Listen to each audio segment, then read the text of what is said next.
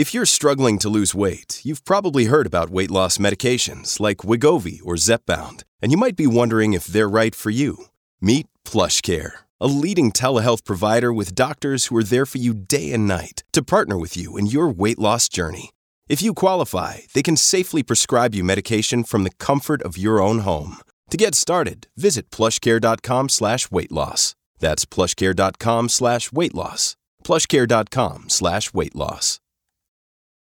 Families have a lot going on. Let OLLY help manage the mental load with new cognitive help supplements for everyone four and up, like delicious Lolly Focus Pops or Lolly Mellow Pops for kids. And for parents, try three new Brainy Chews to help you focus, chill out, or get energized. Find these cognitive health buddies for the whole fam at olly.com. That's O L L Y.com. These statements have not been evaluated by the Food and Drug Administration. This product is not intended to diagnose, treat, cure, or prevent any disease.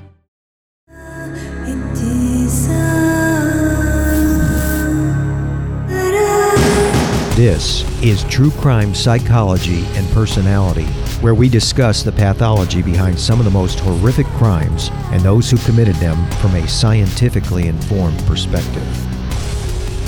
I'm Dr. Todd Grande. I have a PhD in counselor education and supervision, and I'm a licensed professional counselor of mental health. Dr. Todd Grande, that's my YouTube channel. Today's question is Can I analyze the case of Denise Hollowell? Denise Hollowell was born sometime around 1962.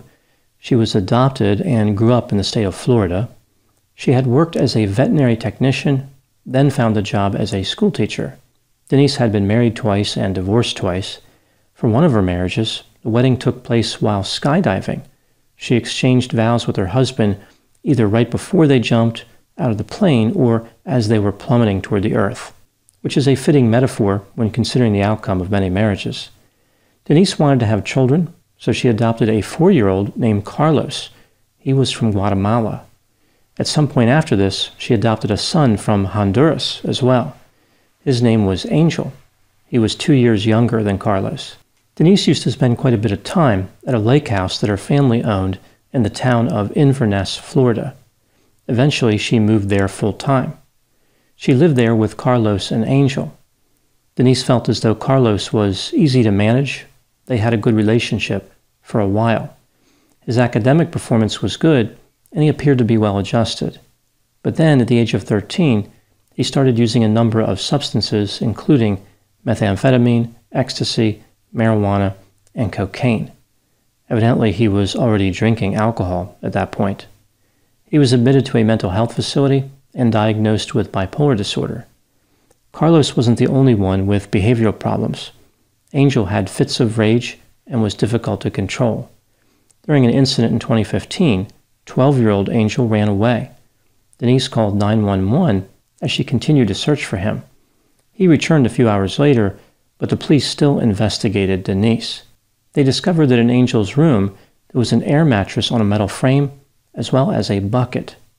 The door was configured so it could be bolted shut, and the windows were nailed shut. Carlos and Angel were both removed from Denise's care. Angel told social services that his mother slapped him on the face, locked him in his room, and forced him to clean the bathroom while naked. They noticed that he had bruises and scratches on him. Denise was arrested and held without being formally charged. She had to resign from her teaching job, probably because she couldn't perform the job from jail. Denise explained how Angel had an anger problem she said she only locked Angel in his room for his own safety. The bucket was there just in case of emergency. Carlos defended his mother, saying that Angel would throw things, hurt the dogs, and was never forced to clean the bathroom without clothes on. Carlos indicated that Angel was violent toward Denise. Carlos and his mother would lock their doors at night because they were worried Angel was going to physically attack them. While in the care of a foster family, Angel was accused of violence and running away. Denise was released from jail. She gave an interview to the media and accused the police of not listening to her.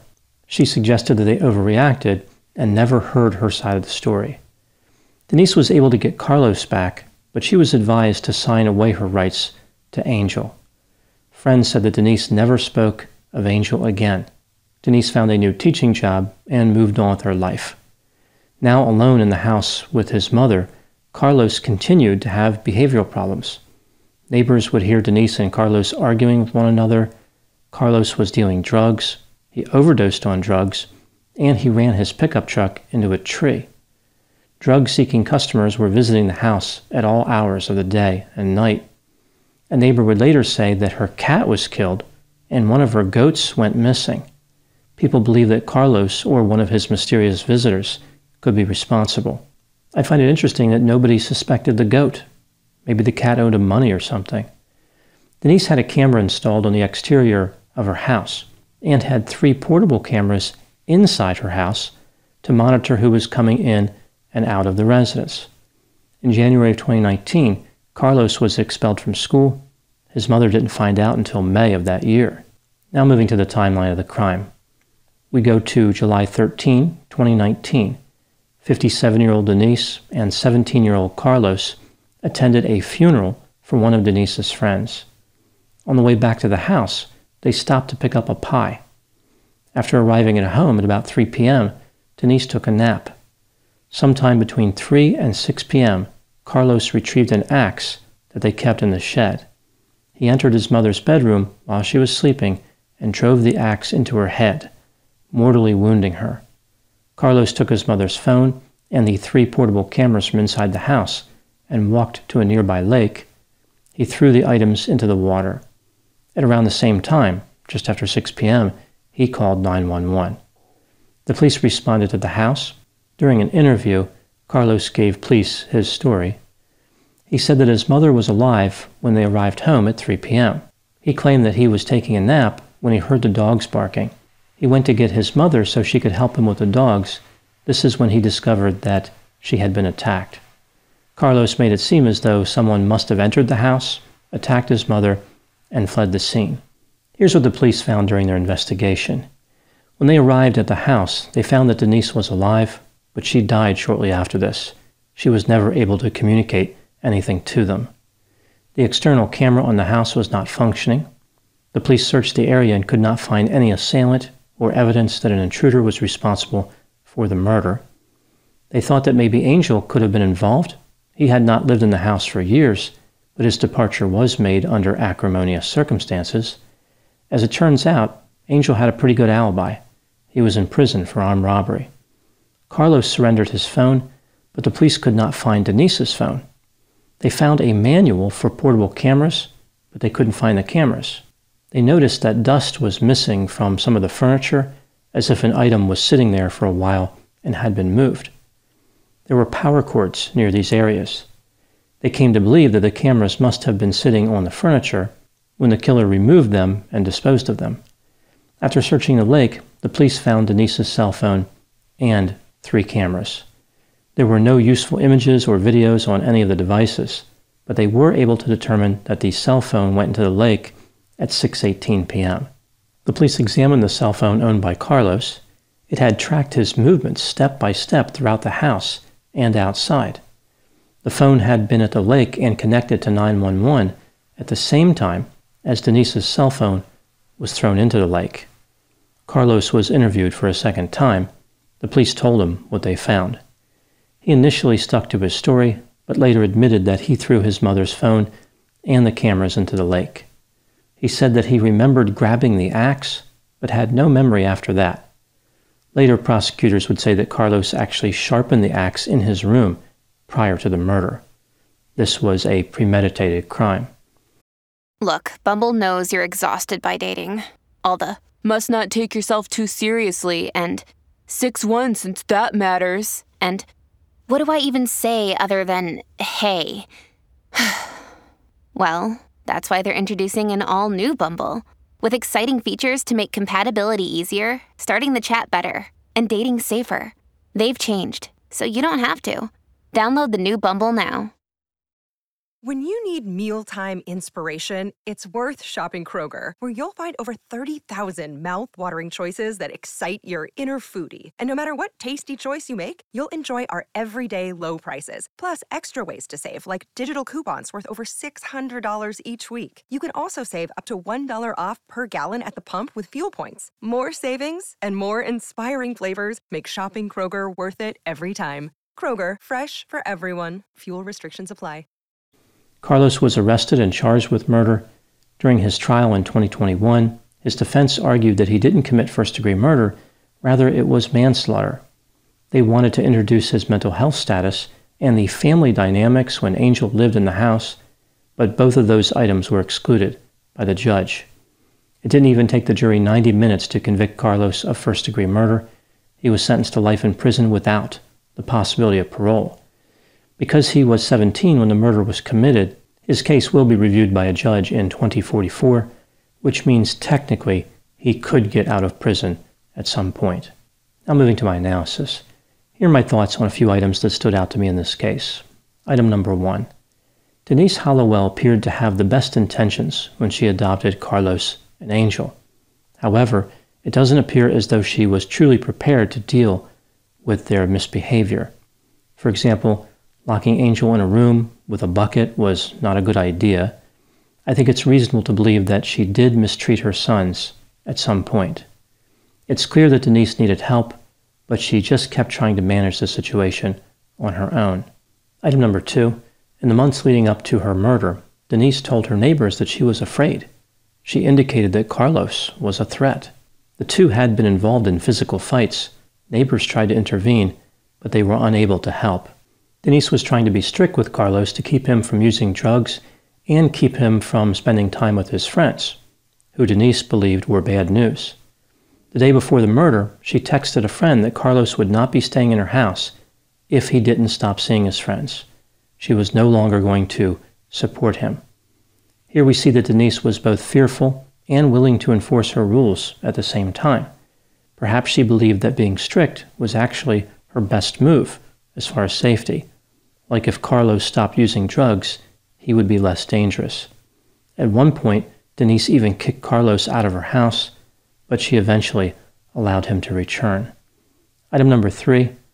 After his conviction and sentencing, Carlos gave a jailhouse interview. He admitted that he committed the murder. He said that his relationship with his mother was good, but then she became strict and demanded money from him, like he needed to contribute to the household. He claims that on the day of the murder, Denise told him that she was disappointed in him and should have never adopted him. He went outside to do yard work with an axe and he was contemplating what she said. His anger was building up. He then walked in the house and murdered his mother. Carlos indicated that he was satisfied with his prison sentence. This is probably one of the few areas of agreement between Carlos and the state of Florida. Judging from the artwork on his face, it appears as though Carlos is enjoying his membership in the prison tattoo club. So at least there's a part of his prison experience that he finds fulfilling. Item number four What mental health and personality factors may be at work in this case? According to a mental health clinician for the prosecution, Carlos met 16 of the 20 criteria for psychopathy. He was diagnosed with antisocial personality disorder and severe substance use disorder. The clinician implied that Carlos was extremely dangerous. He was able to give people a false impression that he was cooperating and being rehabilitated the probability that Carlos could be reformed was low. The clinician said that Carlos did not have bipolar disorder or depression and did not have symptoms of being traumatized. A clinician for the defense said that Carlos had depression and post traumatic stress disorder. He also had characteristics of reactive attachment disorder. He was not able to secure a bond with a caregiver when he was young. The clinician said that Carlos did not reach the level of antisocial personality disorder, but he did have conduct disorder. The clinician believed that rehabilitation was possible. The judge declared that Carlos was an incorrigible offender. I think it's reasonable to believe that Carlos had antisocial personality disorder.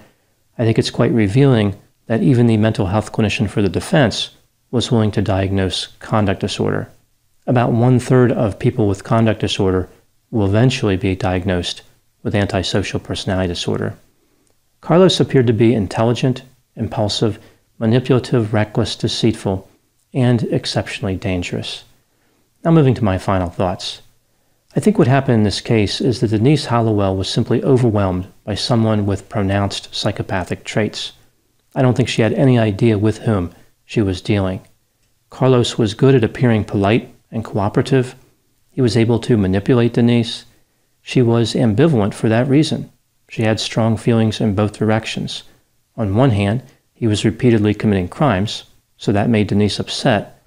On the other hand, he was articulate and appeared to be remorseful. This made Denise hopeful. Perhaps Denise believed that she had let Angel down, which offered her even more motivation to succeed with Carlos. She didn't want her legacy as an adoptive mother to be recorded as a failure. Eventually, however, Denise simply had enough. She wasn't going to give Carlos any more chances. He was going to have to follow the rules, or he was going to be cut off. I think this is what led Carlos to murder. He eliminated the only person who was on his side, and he had absolutely no insight as to why he did it. This has been True Crime Psychology and Personality from Ars Longa Media. This content is for educational and entertainment purposes only. Ars Longa Vita Brevis. Hi, this is Amy and Vanessa from She Goes by Jane, where we shine light on the stories of missing and unidentified women. On November 7th, we're sharing Nahida's story for the first time in a podcast. And this is a story that I thought I knew, but after reading police reports, became more complicated than I thought. When investigators are called to Nahida Khatib's house, everything looks fine. Her purse is on the kitchen table, her cup of coffee is on the counter, and her two year old niece is in her playpen. The only thing amiss? Nahida is missing. Every week, we feature a poem written in honor of the person we're talking about. This week, we're joined by one of our favorite actresses. You might know her from Sister Act or King of the Hill or The Descendants. But if you're like us, you'll know her from Hocus Pocus. She's the much beloved Kathy Najimy. Join us November 7th to hear Nahida's story.